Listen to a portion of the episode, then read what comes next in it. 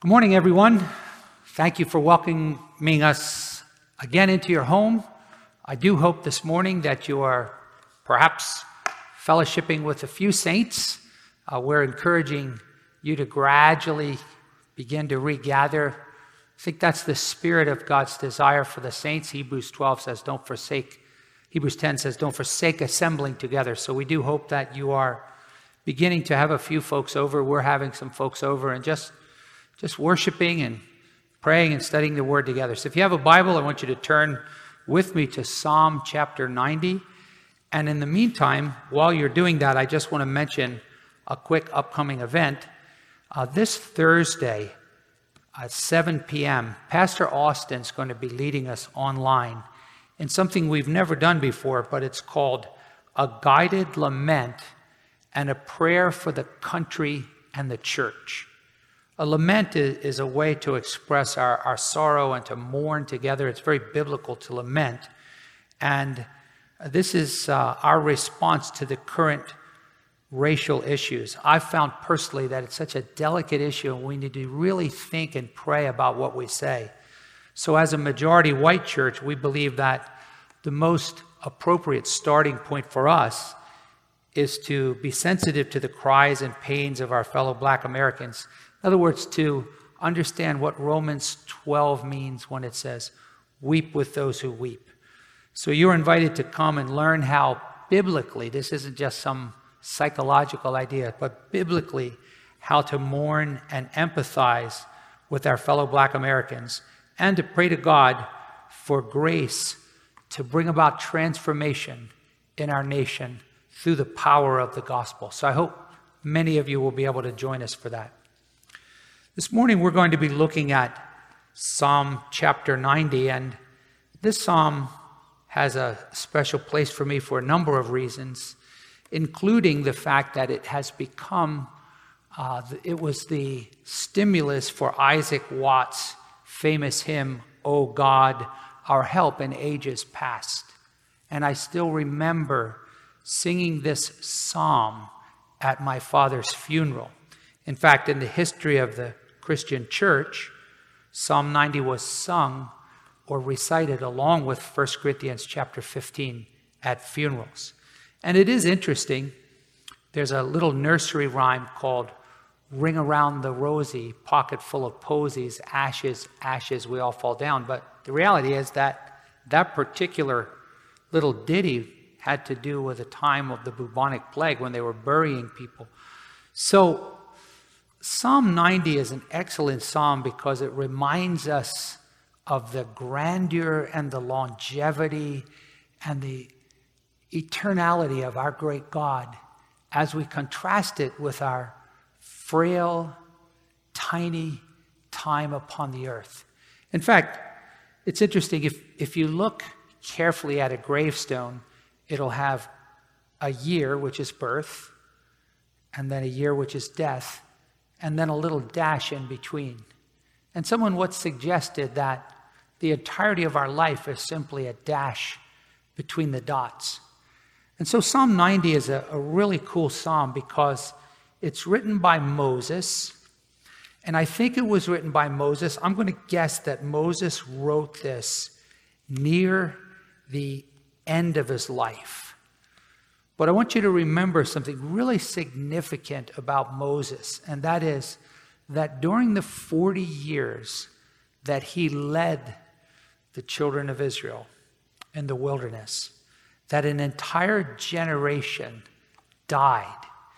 Now, we don't know exactly how many people were in the wilderness with Moses, but based on the numbers that we see in the Torah, it's been suggested that there were over 1 million people. And let's assume that, to be safe, we'll say at least half of them were adults who were the generation that were told that they're going to die and be laid low in the wilderness. So doing the math, even if it was 500,000 people that died over a period of 40 years, 34 people a day were dying in the wilderness. And that's a very conservative estimate. So later on in life, I want you to think about how Moses was observing this very difficult experience of watching so many people die. Now, the Bible tells us that Moses was a friend of God. In fact, Psalm 90 begins with this great introduction, a prayer of Moses, the man of God. And the Bible tells us in other passages that God spoke with Moses face to face. So it interests me to think here how Moses was observing and mourning the death of people all around him, but he also was conversing with God, and he was reflecting on some of the things that God had taught him. In fact, remember that God had taught him how creation began. No one was alive when God spoke the earth into existence over those 7 days that are mentioned in the book of Genesis chapter 1. And so this was either passed on orally through Adam and so forth, but probably there was some direct revelation from God.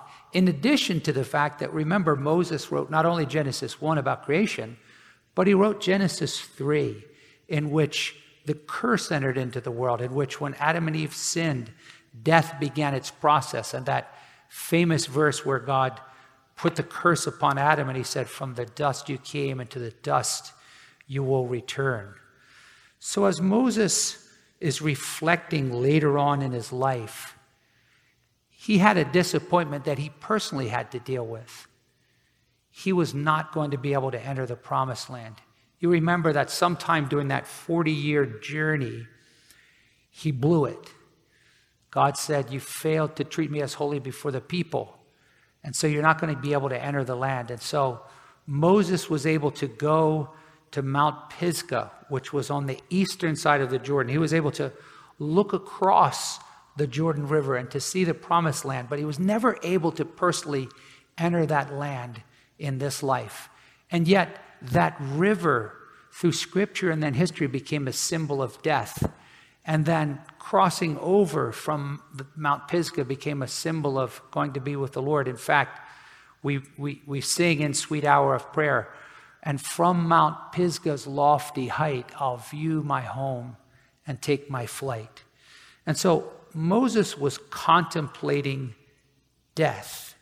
But this beautiful psalm gives us a wonderful way to regroup and think about our life as a dash between the dots and making our life count during this short time that we are here. So let's read the first part of the psalm, verses 1 and 2, where Moses reflects on the longevity of God, on the fact that God is eternal.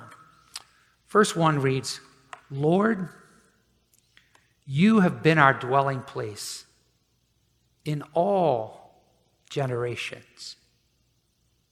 Before the mountains were born, or you did give birth to the earth and the world, even from everlasting to everlasting, you are God."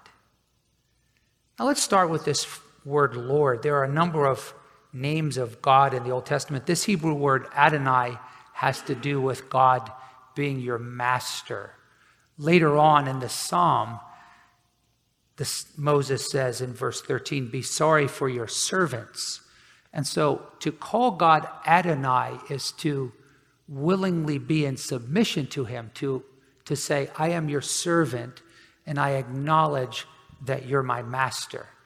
And that's interesting because it makes us wonder how many people call Jesus Lord and yet have no place in their heart to see him in any way as a master, as any way as an authority figure in their life. In fact, Jesus said, "Why would you call me Lord if you won't do what I say?" But Moses, as he addresses God, he said, "Lord, you have been our dwelling place." Now, I want you to just pause and think about that.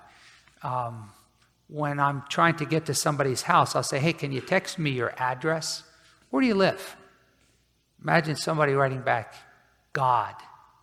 Wait, that doesn't I'm putting that in my GPS. What does it mean to say, God, you are my dwelling place?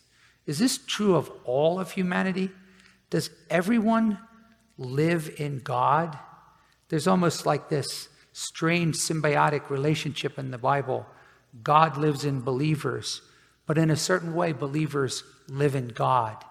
And I want you to consider that perhaps this is not something that all of us can say. It's only those who have committed their lives to Christ, those who have given themselves to Christ, those who have entrusted themselves and said, Lord, believe in you, and I want to follow you. In fact, in Psalm 91, verse 9, the psalmist said, you have made the Lord my refuge, even the Most High, your dwelling place. So if you haven't done that, I would encourage you to change your address. If your address is just you, you need to change that and give your life to God and begin to abide in him and to dwell in his presence. But then the psalmist, Moses here, reflects on creation, and he brings forth an imagery that is really pretty fascinating. He says, he uses the imagery of giving birth, and of course, lately we've seen a number of babies. I don't want to leave anybody out, but congratulations to all of you new parents who have brought forth very recently. But he describes creation itself as some sort of a birth, that God's creation was like giving birth. He said, before the mountains were born. Now, in what way were the mountains born? Well, we do remember that when God created the earth, it was covered with water. And so when he separated the waters from the dry land, the mountains sort of burst out of the womb of the water into their existence. He said, Lord, before you gave birth to the earth and to the world, even from everlasting to everlasting, you are God. Often when I think of that verse, I think of a timeline. I think how God's timeline goes in both directions without ever stopping. Everything else has a timeline, but it has a punctual starting point. In a certain sense, we will live on into an everlasting life, either with the Lord or in everlasting punishment, but we're not everlasting in both directions. As profound as this verse is, this is really the answer that we give to our children when they say, Mommy and Daddy, who made God? Where did he come from?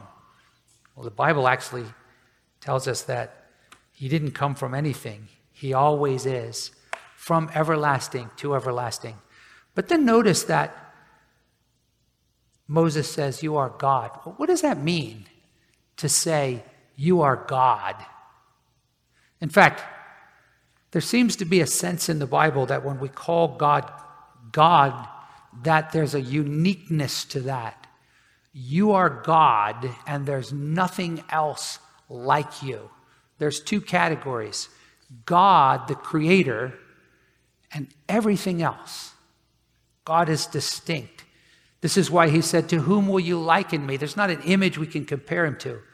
God and God alone is our great, awesome, unique, profound, incomprehensible creator to whom we will answer one day. Everlasting God. Now, after opening with this sort of reflection about how he's ever dwelt in God, and God has always been the shelter of his people, and God has created us, and he's eternal, he now moves to the brevity of human life. We use the phrase, here today, gone tomorrow. And there are a number of analogies in Scripture about how fast our lives go by. The Bible describes us in like in James chapter 4, it says, our life is like a vapor that appears today and is gone tomorrow. So in verses 3-6, Moses stops to reflect on the brevity of life. And what's interesting is we probably don't do enough of this. I think young people especially think that they have unlimited time, and it is worthwhile to stop and think about the brevity of life. So look with me in verse 3. He uses numerous phrases to describe how our life is fleeting. He says in verse 3, you turn man back into dust, and you say, return, O children of men. Now, actually, that could be translated, return, O children of Adam. Clearly here he's thinking about Genesis 3, when God said to Adam, from the dust you were created, to the dust you will return. And so there'll be a fleeting period of time when we're 6 feet above the dust, but bear in mind, it won't be long till we're 6 feet under and decaying back into the dust, awaiting the resurrection. He then says, 1,000 years in your sight are like yesterday when it passes by, or as a watch in the night. God's relationship to time is so profound that that's hard to get our minds around, that with God, a watch in the night, just a few hours, 1,000 years is really no different to God than a few hours. Reminds me of Isaiah chapter 40, where he looks down at all the nations of the earth and he says, yeah, they're like a drop in the bucket. Again, notice the brevity of human life. You have swept them away like a flood. Now, again, does Moses picture here the great flood of Genesis 6, or is he just using an analogy of how quickly a sand castle or something of that nature could just be washed away and it's over? Another analogy, they fall asleep. What an interesting analogy in the Bible for death. It's sleep. The scriptures describe believers as having fallen asleep. Now, let me remind you, if you're a Christian, when you fall asleep in Jesus, you immediately are in his presence. You don't just sleep in the ground. You're absent from the body and present with the Lord. A little boy once asked his dad, hey, Dad, what's it like to die? And his dad says, I don't know, but I think it's like this. He said, you know how you sleep in my bed at night at times when you're scared? And he said, yeah. He said, where do you wake up in the morning? The little boy said, well, I fall asleep in your bed, but I wake up in my bed.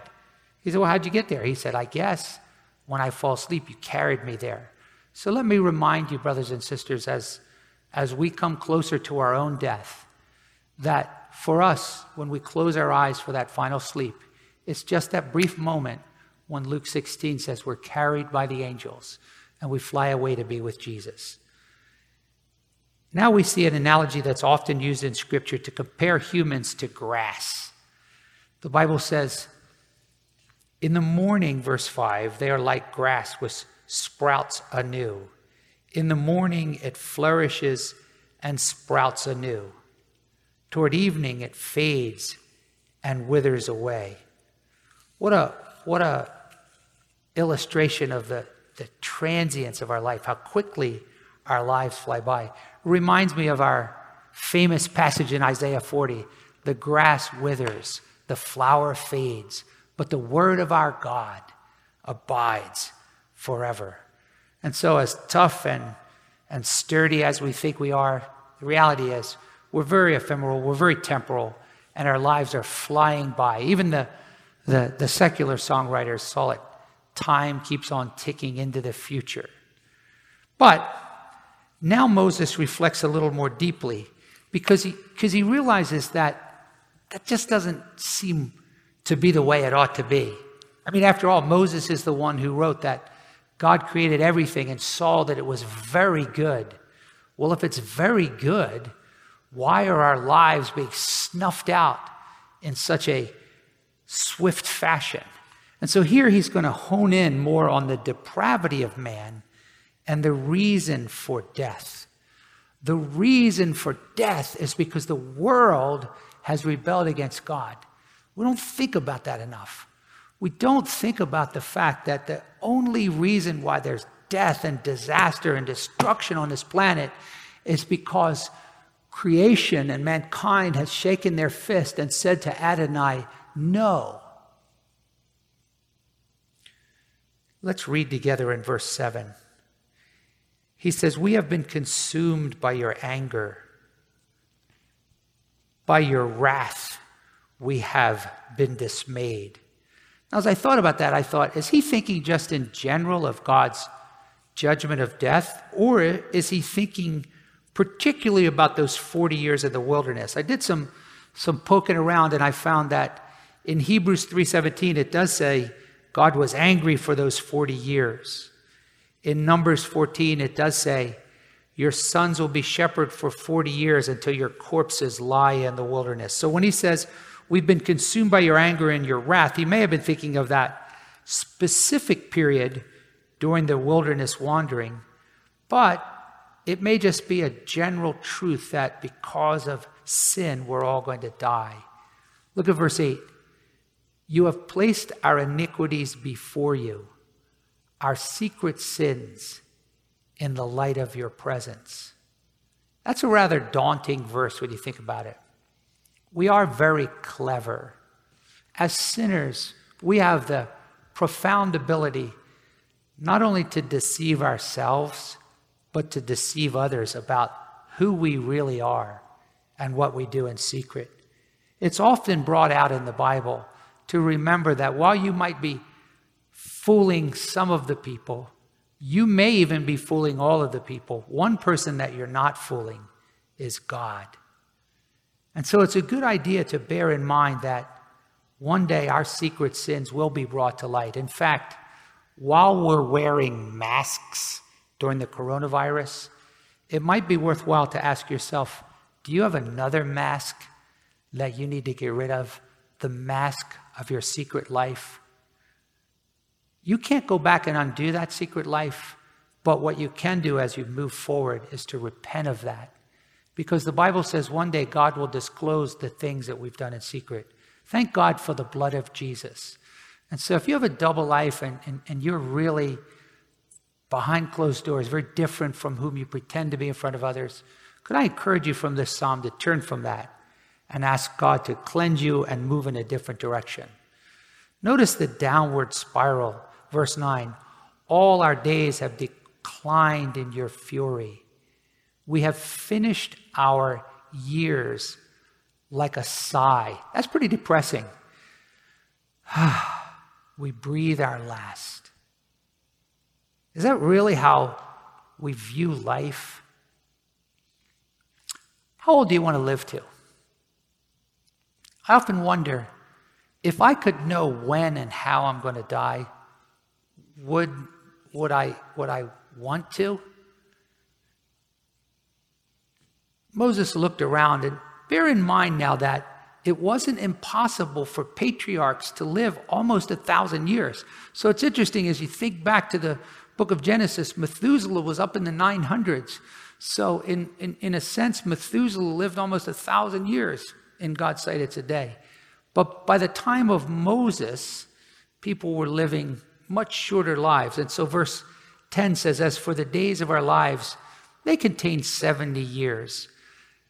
In fact, the King James says 70 So the idea, I think you would probably say, is on average, if you make it to 70, you ought to be pretty glad.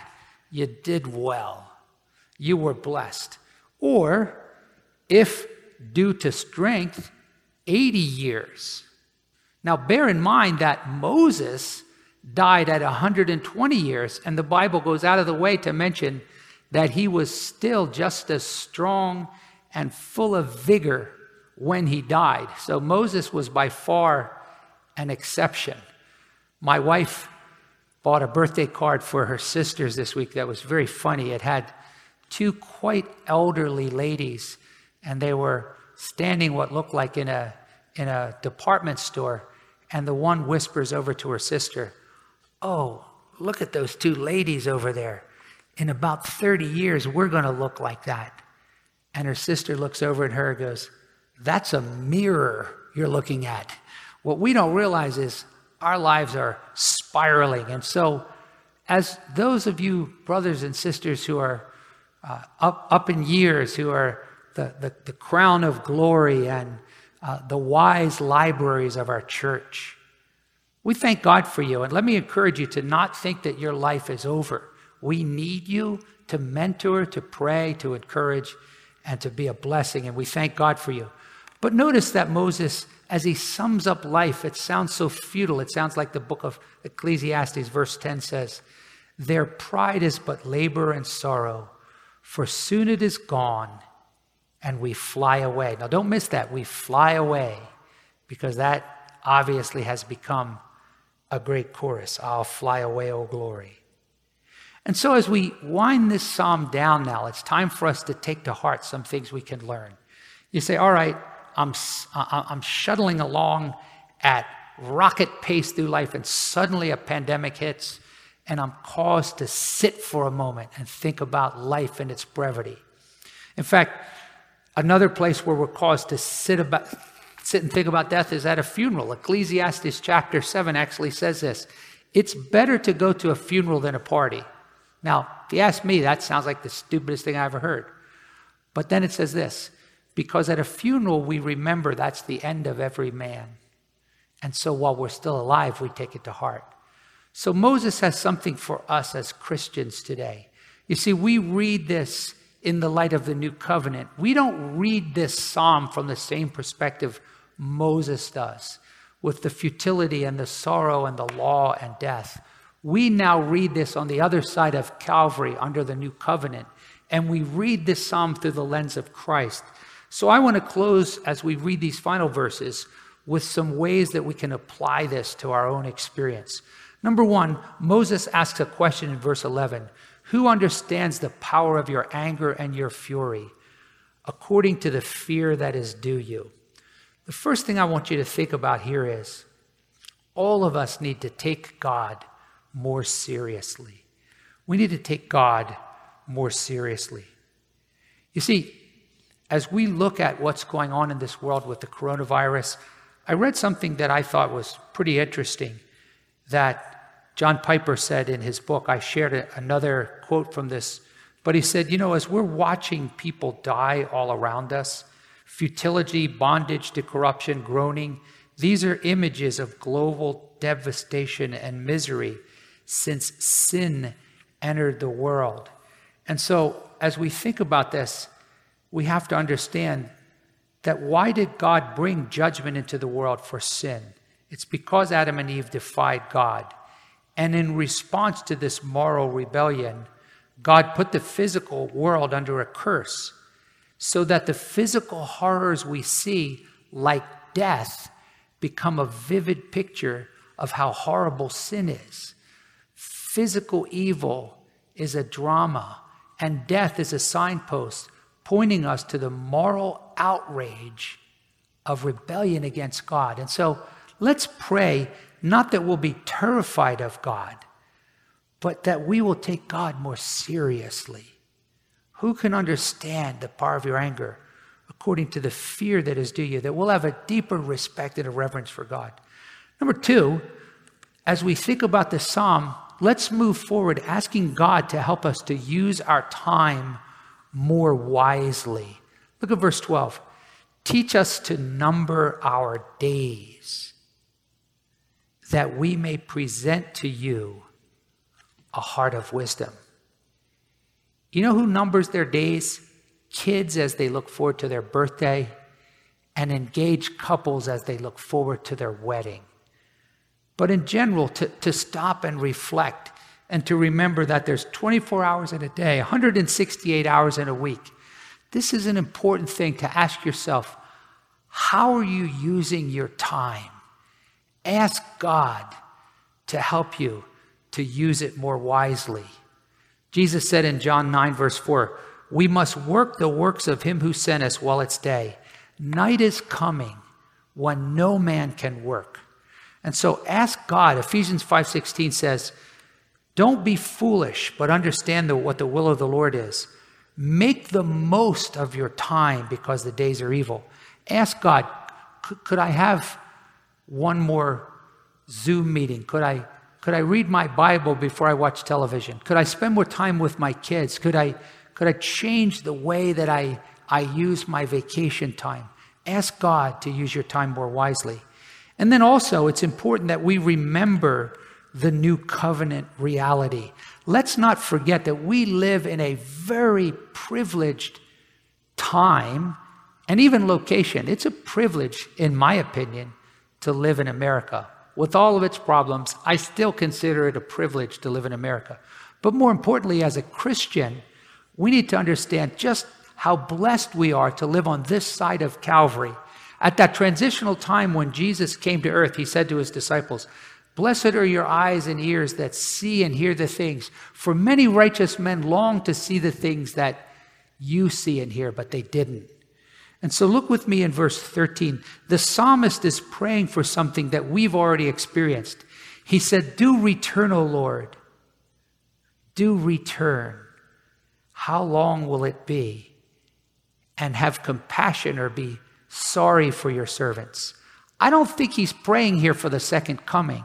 I think he's praying for the coming of God's solution to the disaster of sin and death, the coming of Christ. What did Moses know about the new covenant? It's hard to say, but we do know that Moses knew that God would raise up a prophet like him one day. And so I think in essence, he's praying for the new covenant, when God would come to earth and he would be sorry for his servants. And he has come to earth and he has shown enormous compassion for us, and that he sent his son Jesus to die on the cross. And so for us, rather than praying that God would send something to take care of our sin, we can rejoice. We can remember that. Thank God that the Lord sent Jesus to deal with our sin. As a result of that, verses 14 and 15 then teach us this, that we can pray for a spirit-filled satisfaction in life. I don't know about you, but I'm tired of hearing people complain about the virus. Tired about the complaints that there's a shortage of this and a shortage of that. Now, I don't want to mix that with the fact that this is a time for lament. But this is a little bit different from just the attitude of privilege and entitlement that we often have. And so notice this prayer, and I want to encourage you that this is something that God can pour out on us. He said, "Satisfy us in the morning with your loving kindness, that we may sing for joy and be glad all our days." Is that okay? Is it okay to pray that God will make us glad? Of course it is. Look at verse 15. He says, "Make us glad according to the days you have afflicted us and the years that we have seen evil." Now, I want to suggest that the primary way that God makes us glad is not by blessing us with winning the lottery. It's as he fills us with the Holy Spirit, as we're spending time with God and delighting ourselves in Jesus, and we're walking in the Spirit of God. The Bible says the fruit of the Spirit is love, joy, peace, patience, gentleness, kindness, faithfulness, self-control. Against such things there's no law. And so pray for me. I want to be glad. I want God to take the oil of gladness and pour it out on my head. And I know that that comes as I yield to God and ask him to fill me with the Spirit of God. But then also, it's important for us to pray and pay attention to God's blessings. Look at verse 16. Pray and pay attention to God's blessings. He said, "Let your work appear to your servants and your majesty to their children. Let the favor of our God be upon us." You know, I did something about a month ago that really struck me. I started thinking of the significant God moments in my life. I thought about how he lifted me out of my depression. I thought about how he took my son that my wife and I had been so grieved as he had become a heroin addict, and how God rescued him and turned him into a man of God. I thought about how my daughter lived so far away in Arizona, and how I longed to see those grandchildren. And year after year I prayed, and now they live 3 houses away. I thought about my granddaughter with this lifelong illness, and how God has miraculously just raised her up and strengthened her. And on my wife and I went. I thought about the troubles that we experience at times in our marriage and the healing and the blessings he's brought into our lives. I want to encourage you to pay attention. Don't just pray for God's favor, but pay attention. He says, "Lord, let your work appear to your servants." Look around and be grateful. If you need to, keep a diary, but count your blessings. Name them one by one and teach them to your children.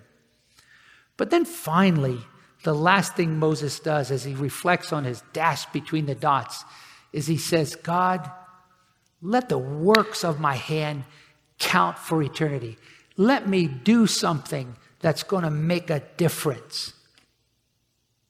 It reminds me of that famous saying, only one life, 'twill soon be past. Only what's done for Christ will last. Notice he says in the final phrase of verse 17, confirm for us the work of our hands. Yes, confirm the work of our hands. What does that mean? I think it means that God would do work through us that lasts. Now, I want you to just ponder that for a moment. What does that mean, work that lasts? Jesus said, I sent you that you might bear fruit and that your fruit should remain. The only lasting work that's done is work that's done for God, that work that advances his kingdom. This doesn't mean you need to be a preacher. This doesn't mean you need to be a missionary in the jungle. It means that you're living your life for the Lord, that whatever you're doing it for Christ, and you're asking God to make it last. Let it make a difference. I pray every day. I say, Lord, use me. I ask the Lord, open up doors for me to speak to someone about Christ. I pray as Jesus taught us to pray in John 15, Father, let me bear fruit so that the Father may be glorified. I pray 2 Thessalonians 1, O Lord, fulfill every desire that you give me for goodness, every work of faith with power, that the name of Jesus will be glorified. Brothers and sisters, God wants to use you. He wants to use you in the lives of your family, of your friends, of your enemies, of your neighbors. He wants to use you to win people. He wants to use you to disciple people. He wants you to use you to give and share and to make a difference. Lord, confirm the work of our hands. And the beauty of this is you don't need to go and come up with some crazy new thing. Ephesians 2:10 says, God has created us for good works which he's prepared beforehand. God has work for you and me to do. And all we need to do is to be available, to be surrendered. So this morning, as we think about the grandeur of God and the frailty of man, let's close by thanking God that he's already had compassion on us through Christ. And though our lives are fleeting, they can count. And I want to encourage you to seek to live a life with eternity in view. Let's pray. Father, thank you for this great Psalm of Moses. O Lord, I'll be the first one to say, I waste time and I'm ashamed of this. Help me to do more for Christ. Help me to pray more, witness more, give more, love more, laugh more. Fill us with the Holy Spirit in all of our troubles and sorrows. May we make a difference. Lord Jesus, thank you so much for the gospel. May you pour out upon us a fullness of your Spirit that makes our church fruitful, even in the midst of these circumstances. Bring healing to our land, and may we be Christians who show love. Jesus, we call you our Adonai because we acknowledge that we are your servants. And we pray that through us, you will use us as your hands and feet. Teach us to number our days. Teach us to fear God and to walk in obedience. Teach us to be full of joy and rejoicing, even when we don't feel like it. And make us a blessing, we pray in Jesus' name. Amen. If you have any desire to come to a relationship with Christ, my email will be up there. If there's anything that I can help you with, point you to the Lord Jesus and tell you how you can know for sure that you can have forgiveness of sins through Christ's work on the cross. Feel free to email me at the email on your screen. God bless you, and we'll look forward to seeing you next week.